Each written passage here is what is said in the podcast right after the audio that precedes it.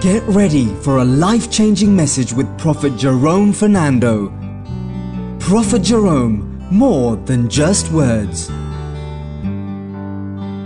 Talking about the reality of heaven. Now, this is part three, and I want to use the life of Jesus this time and unveil to you a greater reality than the earthly reality we have now.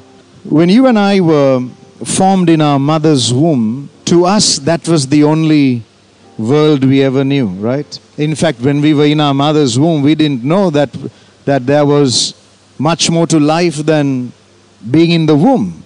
And we enjoyed ourselves. We were there. Given the opportunity, we would have remained there and still there.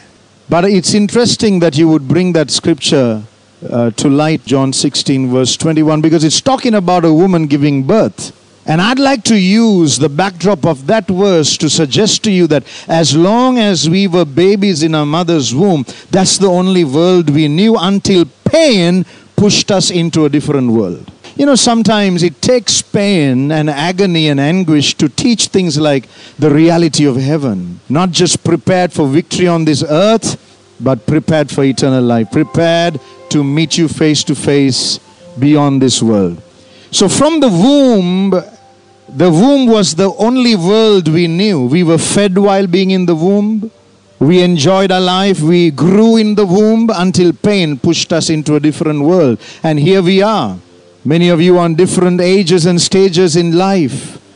And, and now we think this is the only world there is. From the womb, we came into a new reality. And most of us may be under the impression that this is the only reality there is. But no, beyond this, there's a higher reality. From this world, we're going to be pushed into the next, and often it is pain that does it. My earthly father, who is now a pastor, never believed in life beyond the grave.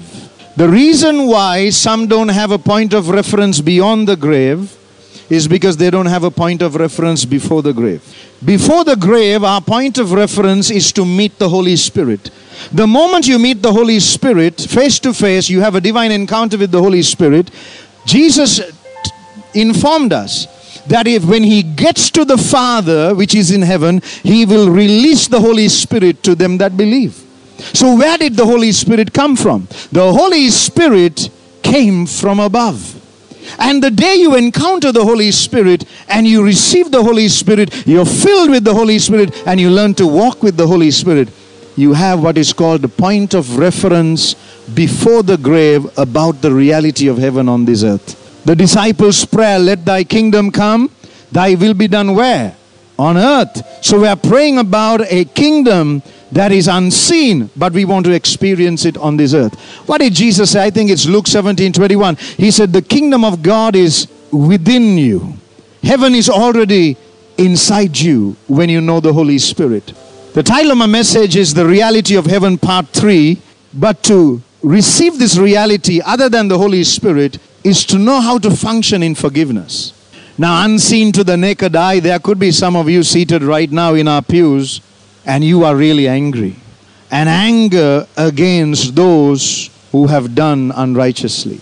I'm sure there are many of you that have experienced that emotion of anger. Against whom? In Matthew chapter 5, verses 21, I'm reading to you the words of Jesus. You have heard that it was said by them of old, Thou shalt not kill. And whosoever shall kill shall be in danger of the judgment. So we look at this and say, Thou shalt not kill. Killing is bad. And we look at the atrocities of two weeks ago or three weeks ago. It's new to us, but it's not new to the world. The early church has suffered that. It has been in Christendom from the time it was birthed.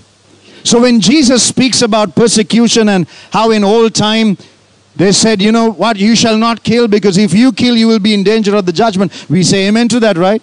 We have looked at those who have killed and we say, judgment. You have killed.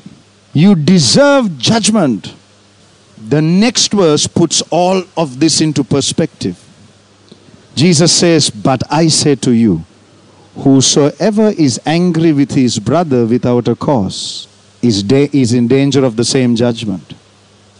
Whosoever is angry with his brother, including sister, without a cause, this is the opposite of forgiveness. You can't live life a day without experiencing disappointment through people. I can tell you scores and scores of stories where I've trusted certain people to do something, but they let us down. And often these thoughts keep flooding my mind. Look at what they did. And little do I know, the more I hold it against somebody in my heart, hear me well, the lesser my heart is able to experience the presence of heaven on earth. Forgiveness from your heart is that ultimate key that makes you for that moment like God Himself. And the moment you recognize that anger has gripped your heart and you're killing people in your heart, you want them dead. In the same way, two people are weeping and you don't know what the difference is. Jesus is saying the same thing. This man has physically killed somebody. He's wrong. The other guy has not physically killed anybody, but he's killing more people in his heart than physically. Every day, when he holds certain things against certain people, they're killing them in their heart.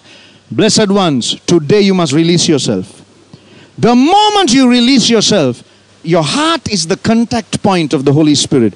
You are able to experience the reality of what I call heaven on this earth. You will experience it. John's Gospel, chapter 5, verse 22. The Father judgeth no man, but hath committed all judgment to whom? That means Jesus can judge anybody as however way he wishes. There was a day when he could have used this power and authority and made sure justice was done. And that was the day they stripped him of his clothes and nailed him to a cross. He could have judged the wrongdoing of people.